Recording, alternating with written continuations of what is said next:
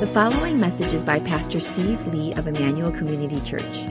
More information about the ministry of Emmanuel Community Church can be found online at www.emmanuelcommunity.org. The other day, someone in our neighborhood uh, asked in a bit of a panic what this loud siren was that they were hearing uh, outside that morning.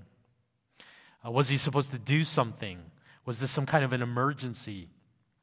And he didn't know that on the first Tuesday of every month at 10 a.m., uh, our town tests the emergency warning siren. And though he had lived in the neighborhood for years, he had never heard that siren before because uh, at that time of the month he was always at work. Uh, but because of this stay at home order, he heard it for the first time. And I think this is just one among many stories that illustrate all the ways that our normal rhythms have been totally disrupted because of this pandemic. We've been monitoring the situation very closely every week as a church staff uh, to see basically what the latest developments are and to try to figure out how it is going to impact ECC. Even though healthcare experts say that most regions in the US really aren't equipped at this time for the necessary wide scale testing or the contact tracing uh, that is needed, a number of states have already started to move to relaxing some of the social distancing measures that have been in place for the last six or seven weeks. The most current projections uh, by the epidemiologists are indicating that this coronavirus will be a reality that all of us are going to have to live with for many more months to come. And the real turning point in fighting this virus isn't likely to come until we've actually reached uh, what's known as herd immunity, uh, either by uh, enough people being infected by the virus or through the availability of a vaccine. And that vaccine, experts tell us, won't be available till next summer at the earliest. It's hard to predict what all of this is going to mean for us as a church. But it's likely that we will be able to resume smaller scale meetings like community groups or leaders' meetings before we can even think about starting up Sunday worships again. And uh, even once we do resume in person Sunday worship, uh, at first, anyway, it's very likely that we're going to have to do so on a much more scaled down basis in order to still maintain the social distancing guidelines.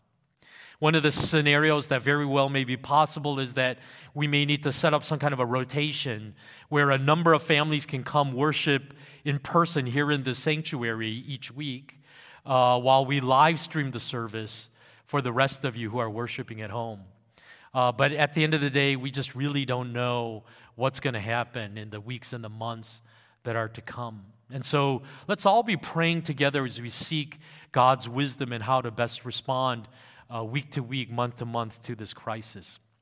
In fact, why don't we pray together right now?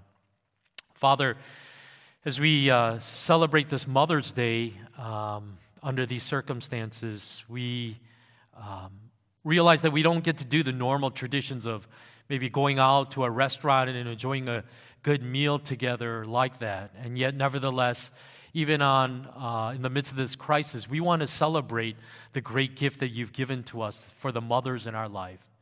We thank you for the way that they so tirelessly serve the family and the way that they pour out their lives uh, in so many different ways, both seen and unseen, uh, to care for us. And so we pray, especially on this day, that you would uh, bless them and strengthen them and enable them to continue to faithfully do the work that they're doing on our behalf. May you pour into them so that they can pour into others. We pray for this worship this day, though we are all separated physically in our own homes. Unite us together in one spirit around the teaching of your word and worship to you. And so, as we do that, open our hearts to understanding what you want to say to us this morning as we pray this all in Christ's name. Amen. So, a few weeks ago, as you know, I began a, this brief mini series inviting uh, all of you into these moments of solitude and silence. and wanting to use this stay at home order as basically an invitation by God to spend time with Him, listening for His voice.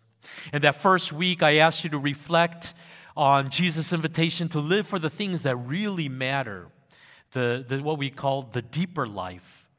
Uh, and I also asked you to think about the way that life in the suburbs uh, seems to often pull us in the exact opposite direction of that deeper life that Christ wants for us. In his book, Death by Suburb, Dave Goetz illustrates the way that the values of life in the suburbs can creep into our hearts. And he writes The last time my wife, wife Jana and I purchased a home, we decided beforehand how much we could spend. Then, in the process of securing a loan, we learned that technically we could afford uh, much more than what we had agreed upon. The bigger is better argument made good sense. Your income will rise, so your payments will eventually be easier to make. Plus, property is a good investment. There's a little, there's a limited supply of land. It will always go up. When the real estate agent drove us around to look at homes, I read between the lines, you don't want to buy in this neighborhood, meaning you can afford more. Move up, move uh, up a level. A volcano of insecurity began to erupt. We'll never get a house we really like. I need to make more money. It hurts when you can't buy the house you think you need. Why do I feel as if I'll never have enough? Why am I oblivious to much of what I have, except that which is just out of reach? I hesitate to call this chronic emotional state evil because doing so feels like vitiating the horrible atrocities that play out on the world stage each day. But could it be? Could this obsession with the good life just out of my grasp be a covert manifestation of evil in my life? Who will ask me the real questions? Will buying this house honor God?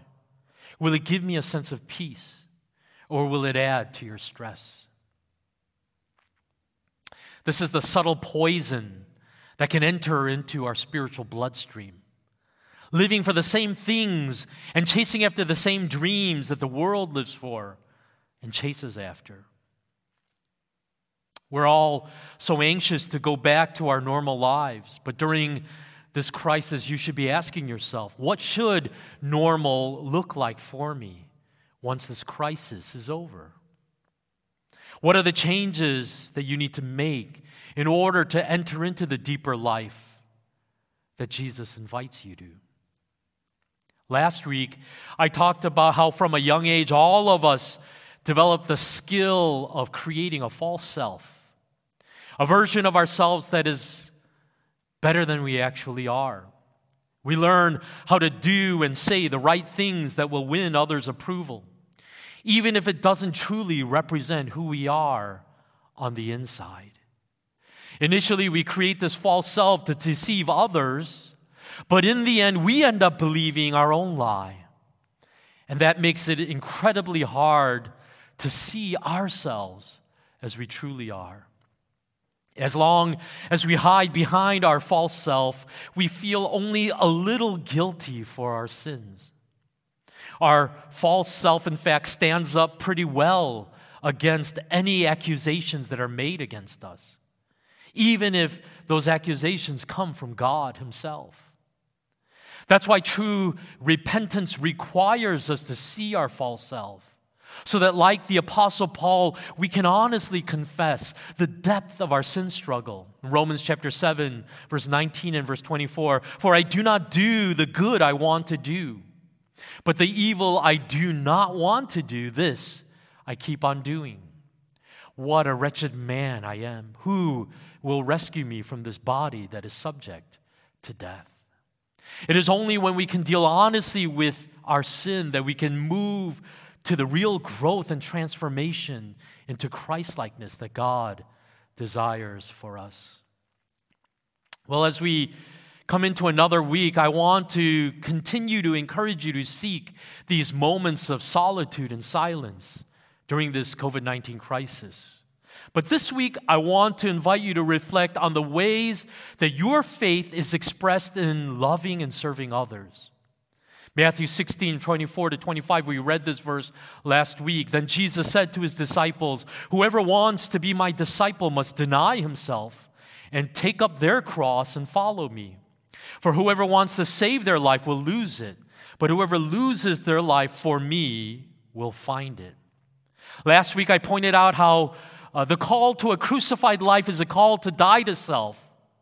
And that means putting, putting to death the sinful patterns that wage war within our hearts.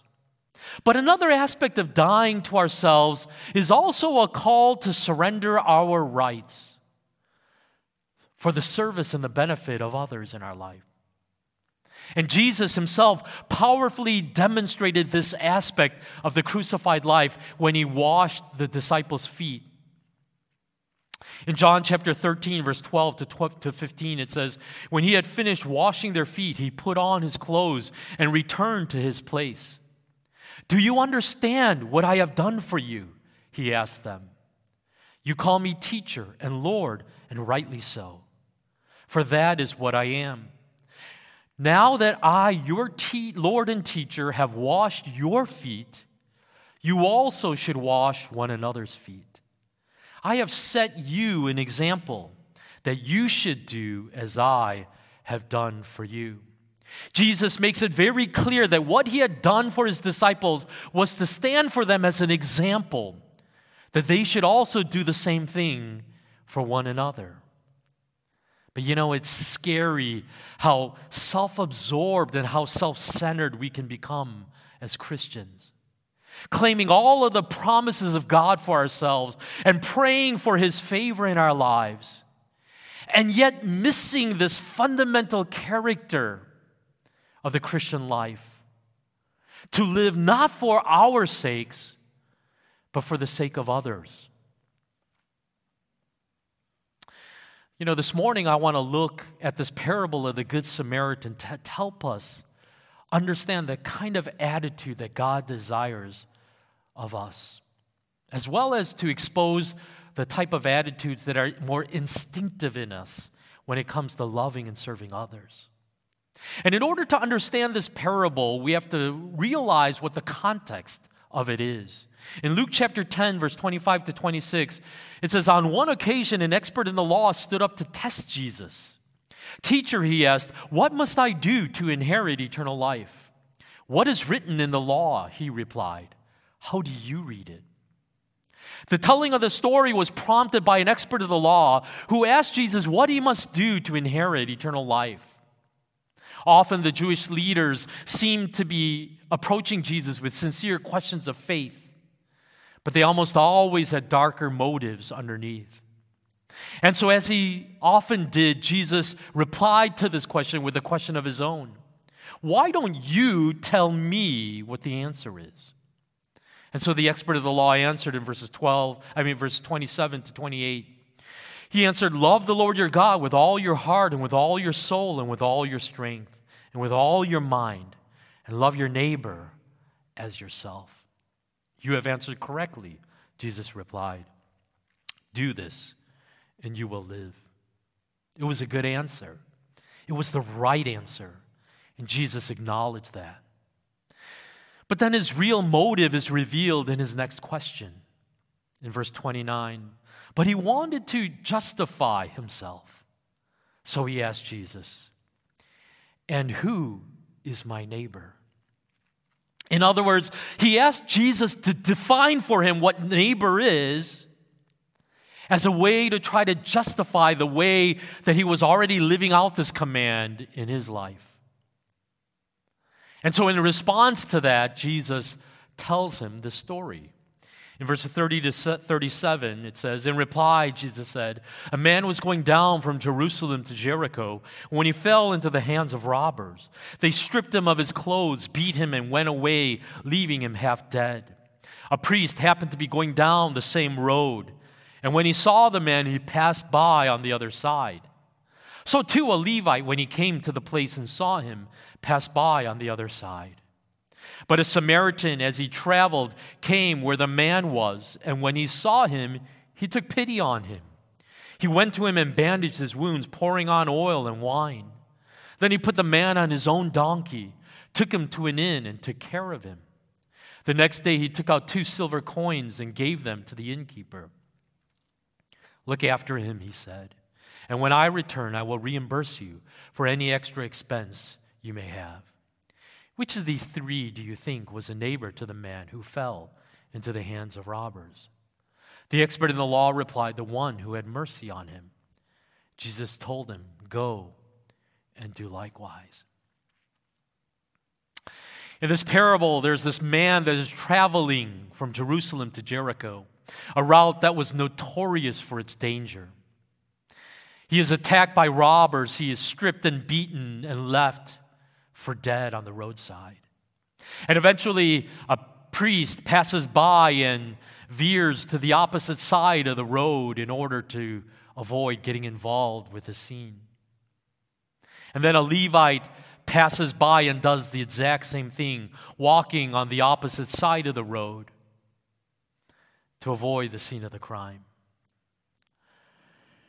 And the teacher of the law would have immediately understood the moral dilemma that these men were facing. Because both the priest and the Levite were servants of the temple. And they would have been in trouble if they came in contact with a dead person.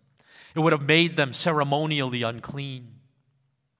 And so here is this body laying on the roadside, dead, unconscious, who knows?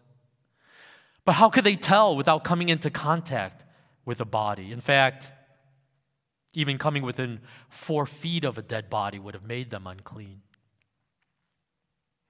And if it turned out that he, in fact, was dead, then they had just made themselves unclean for no reason, disqualifying themselves from serving at the temple.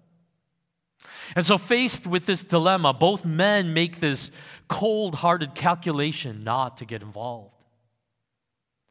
And regardless of this issue of ceremonial purity, it's hard to stomach the behavior of these two men, isn't it? How could they act so heartlessly to someone in such dire need? And the teacher of the law to whom Jesus told this parable would have felt the exact same way. It's interesting that Jesus chose a Levite and a priest to be the villains of his story. You know, we tend to lump all religious leaders of that time into one big group as if they were all in bed together. But the Pharisees and the teachers of the law didn't really get along with the priests and the others who served at the temple in Jerusalem. They saw them, in fact, as a power hungry upper class who were politically motivated and actually spiritually bankrupt. But now Jesus turns the tables on this teacher of the law. The third person who arrives on the scene that day is not a Pharisee, as that expert in the law would have expected, but a Samaritan. And in light of the audience that Jesus was speaking to, he couldn't have chosen a more offensive hero for his story because the Jews hated the Samaritans. They were a mixed race that was the product of years ago when Jews intermarried with Gentiles. This hatred for them was so great that there are records of Jewish prayers during that time petitioning God not to grant salvation to any Samaritans. I mean, how much do you have to hate a group of people to actually pray against their salvation? Remember what triggered Jesus to tell this parable. An expert of the law wanted to justify himself. And the way that he tried to do this is by asking Jesus, define this term neighbor for me. In other words, really, he wanted to justify his lack of loving his neighbor by this loophole of narrowly defining who a neighbor was. After all, if somebody is not my neighbor, then I don't have to love them. And so, whether it was in the name of religion, this whole thing about ceremonial cleanliness, or frankly, whether it was the result of outright racism, they excluded anyone that they didn't want to love from this definition of, quote, being a neighbor. This is religion at its worst. It is interpreting God's commands to suit our own preferences, and in doing so, basically reshaping God in our own image. And so Jesus uses the story of the Good Samaritan to reveal how far this man is from the heart of God. And the truth is, all of us are guilty of this sin. All of us pick and choose who we want to love how we narrowly define who our neighbor is. And sadly, I think the truth is, most of us don't feel all that guilty about this either. You know, there was this experiment done with Princeton Seminary students who were asked to prepare a talk on this parable of the Good Samaritan. And after reporting to a particular building, they were sent to a different location on campus where they were supposed to present that talk to a group of people. And on this route, the researchers stationed a person in an alleyway that they knew these students would have to walk through. And this person was told to roll around on the ground, groaning in pain, making it absolutely clear that he was in dire need of help. And they wanted to see how many seminarians would actually stop to help him out. And the sad thing was that the majority of these students stepped around, and some even stepped over this man so that they wouldn't be hindered from presenting their paper on the Good Samaritan. The irony of that is staggering, isn't it? And I think all of us imagine that if we were subjects in that experiment, that we would have been in that minority who would have stopped and helped this guy out. But are you so sure? Because I think the truth is, all of us are capable of this kind of callous, calculated cold heartedness toward those in need. All of us have this incredible capacity to compartmentalize our lives so that we don't actually feel all that guilty about our indifference toward the suffering of others. After all, who is my neighbor? You know, during my years living as a missionary in Kenya, my heart was just constantly weighed down by the endless need that we encountered there. I, I can't think of almost a single day that went by without somebody coming to my office at the hospital and asking me for some kind of assistance or another. And even at our home, people from the village who knew that we were missionaries would regularly knock on our door and ask for help at all hours of the day. A woman who didn't have enough money to purchase uh, for uh, a, a surgical procedure that she needed. A father who needed money to pay for his son's school fees. A pastor who asked for my help to rescue a teenage girl who had run away from home because her family was going to forcibly circumcise her. And how can you say no to requests like that? And so, as much as possible, we tried to help everyone that we could during our years there. But here's the thing once we moved back to America, I was struck by how sheltered our life suddenly became out here in the suburbs. Surrounded by beautifully kept subdivisions, top rated school districts, shopping malls, coffee shops, gyms, and movie theaters. I realized how insulated we are from so much of the need and pain that fills our world. In other words, if you choose not to, you almost never have to be confronted by things like poverty or gang activity or human trafficking and prostitution. Listen, I don't want to make light of the struggles that you may be going through. But I think all of us need to acknowledge that suburban living is intentionally designed to keep so much of the systemic brokenness of our world outside of its walls. The truth is this, though we cannot help everyone who is in need. I mean, we realized that sobering fact as missionaries in Africa, but the truth, that truth, is everywhere, no matter where we live. The need is endless, and it can be overwhelming to try to take on the burdens of others around us. But through this parable of the Good Samaritan, Jesus tells this teacher of the law, You're asking the wrong question. Rather than asking, Who is my neighbor? You ought to be asking, How do I become the kind of person who can truly love my neighbor like the Samaritan? In other words, how do I become the kind of good neighbor that will love others selflessly. My fear is this. My fear is that because we can't help everyone, we end up helping no one. And the reality is that it gets messy when you try to help somebody in need. Unlike the clean, convenient boundary lines that this teacher of the law drew around his love for others, by the way that he defined who a neighbor was, things got really messy and complicated for the Samaritan once he decided to get involved.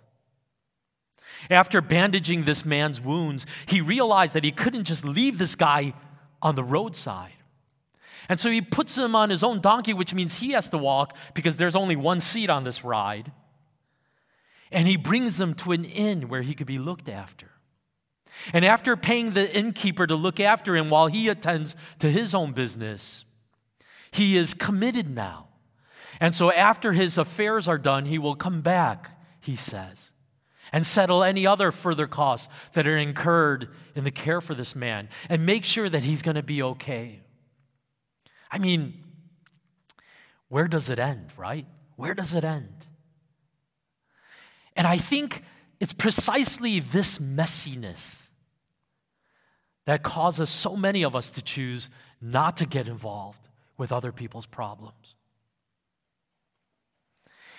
And I think the truth is this the only way that we can follow the example of this Good Samaritan is if God does a work in our hearts. We can't just grit our teeth and force ourselves to do this. When we look at the story of the Good Samaritan, we see that he did not do this out of duty or obligation, but unlike the Levite and the priest, what the story tells us is that when the Samaritan looked at this man lying for half dead on the roadside, he was filled with compassion.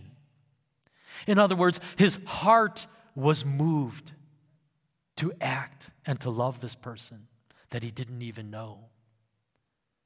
God must first do a work in our hearts if we're going to be able to love others like this. And I think we can only love others like that when we realize that this is how God loves us. 1 John chapter 4 verse 19 says we love because he first loved us. Until we realize that we ourselves are that man that was on that roadside lying dead. And that Christ himself was our Good Samaritan who cared for us and bandaged our wounds and brought us to full healing. Until we realize that we were first the ones who received that mercy. We don't have the strength nor the desire to offer that same mercy and love to others. I think one of the great dangers as we go through this COVID 19 pandemic is that it can really put into overdrive our self preservation instincts. I mean, that's been clearly on display in our stores, hasn't it? I mean, I was just blown away when I went to the store to buy some food and just saw entire aisles in my grocery store completely cleared as everyone just grabbed for everything they could, thinking, well, I'm going to get it before it runs out, and other people take it. But a lot has been written about the way that Christians have responded historically to past pandemics that killed far more people than this current pandemic is projected to do. Uh, Lyman Stone writes about that as he reflects on the Christian response to previous pandemics. And he says, This habit of sacrificial care has reappeared throughout history. In 1527, when the bubonic plague hit Wittenberg, Martin Luther refused calls to flee the city and protect himself. Rather, he stayed and ministered to the sick. The refusal to flee cost his daughter Elizabeth her life. But it produced a tract entitled Whether Christians Should Flee the Plague, where Luther provides a clear articulation of the Christian epidemic response. We die at our posts. Christian doctors cannot abandon their hospitals. Christian governors cannot flee their districts. Christian pastors cannot abandon their congregations. The plague does not dissolve our duties, it turns them to crosses on which we must be prepared to die. These are heavy words, aren't they? But I think they are valid words for us in this crisis. Like first responders, when others are running away from danger and doing everything that they can to protect themselves and their loved ones. As Christians, we ought to be thinking about how we can love our neighbor. And that doesn't mean just those who are related to us by blood or the people that we care about, but it also ought to mean everyone around us that we can do good to. How can we maybe even at times run in the direction of danger to show love to our neighbor. You know, one of the ways that we can respond is by giving to a special benevolence fund that the elders have created for this COVID 19 crisis. Uh, and so, right now, Pastor Peter is going to share with you a bit about what this fund is all about. You know, I've been so encouraged by a number of you who have reached out to me uh, during this COVID 19 crisis, asking about how you might be able to financially assist families here at ECC who may be economically struggling. And uh, that just really warmed my heart to see that love that you initiated uh, without even being prompted to do so. And I think many, I hope that many of you will consider giving to this fund. And if you are one of those families in need right now and you're going through economic hardship, uh, I pray that you would reach out to us and to seek the help that's available through this fund. There are other ways that you can apply this sermon during these weeks of crisis. Maybe one of the things that you can do is just simply check in on your neighbors. Uh, one of my pastor friends has been sharing how uh, he's lived in this neighborhood for decades, but he really hadn't gotten to know some of the neighbors on his street. But during this pandemic, he's just been taking prayer walks all through his neighborhood and just waving and saying hi to his neighbors. And that has actually sparked some really uh, meaningful conversations with them, and even with one neighbor that has asked for his prayers. Another thing that you might be able to do to uh, show love to your neighbor during this crisis is to give blood to uh, the Red Cross and to other agencies. Uh, the blood banks are reporting unprecedented shortages in their blood supply. And they've created protocols where you can give in a very safe environment. All you have to do is go to redcrossblood.org and just type in your zip code, and it will give you a list of all of the blood drives that are ongoing in a near driving distance from you. I know that even some in our church have been sewing masks and giving them away. And I think that's another wonderful way to serve uh, others in this time of crisis. And as I shared at the beginning of the message, maybe one of the things you could do is encourage the healthcare workers who continue to fight on the front lines of this uh, crisis, helping those who are in need. I, I think there are just so many different ways that we can show love to our neighbor during this crisis. And so, as you spend some more time in solitude and silence, maybe in this week you could really spend some time reflecting on the ways in which maybe your faith has become very self focused, self serving, even. And maybe you will hear the Spirit of God challenging you to be more selfless, to find ways in which you can love your neighbor during this crisis, even at personal risk and cost to yourself. What would it be for me? What would it mean for me to carry my cross, to live the crucified life, and love others as Christ loves me? Let's pray. Lord, I pray that through the work of your Spirit, you would challenge all of us during this time of crisis to grow beyond our self centered pursuit after our own safety and to make sure that we and our loved ones are looked after above every other priority. And I pray that we, as your people who are called by your name, would rise up during this crisis and maybe even at times run into the direction of danger and harm when everyone else is running in the other direction. Sharing limited resources with those who are in need, even though that may put at risk our own stock of those same resources. And giving freely and selflessly of our time, our energy, even our finances in order to help those who are in greater need than we are. And so, Lord, do that work in our heart and cause your love, your compassion, your mercy to rise up in our own hearts. That in the midst of this, we could stand as your witnesses and bear the example of your love to those around us. For it is in Christ's name we pray. Amen. Now receive the benediction.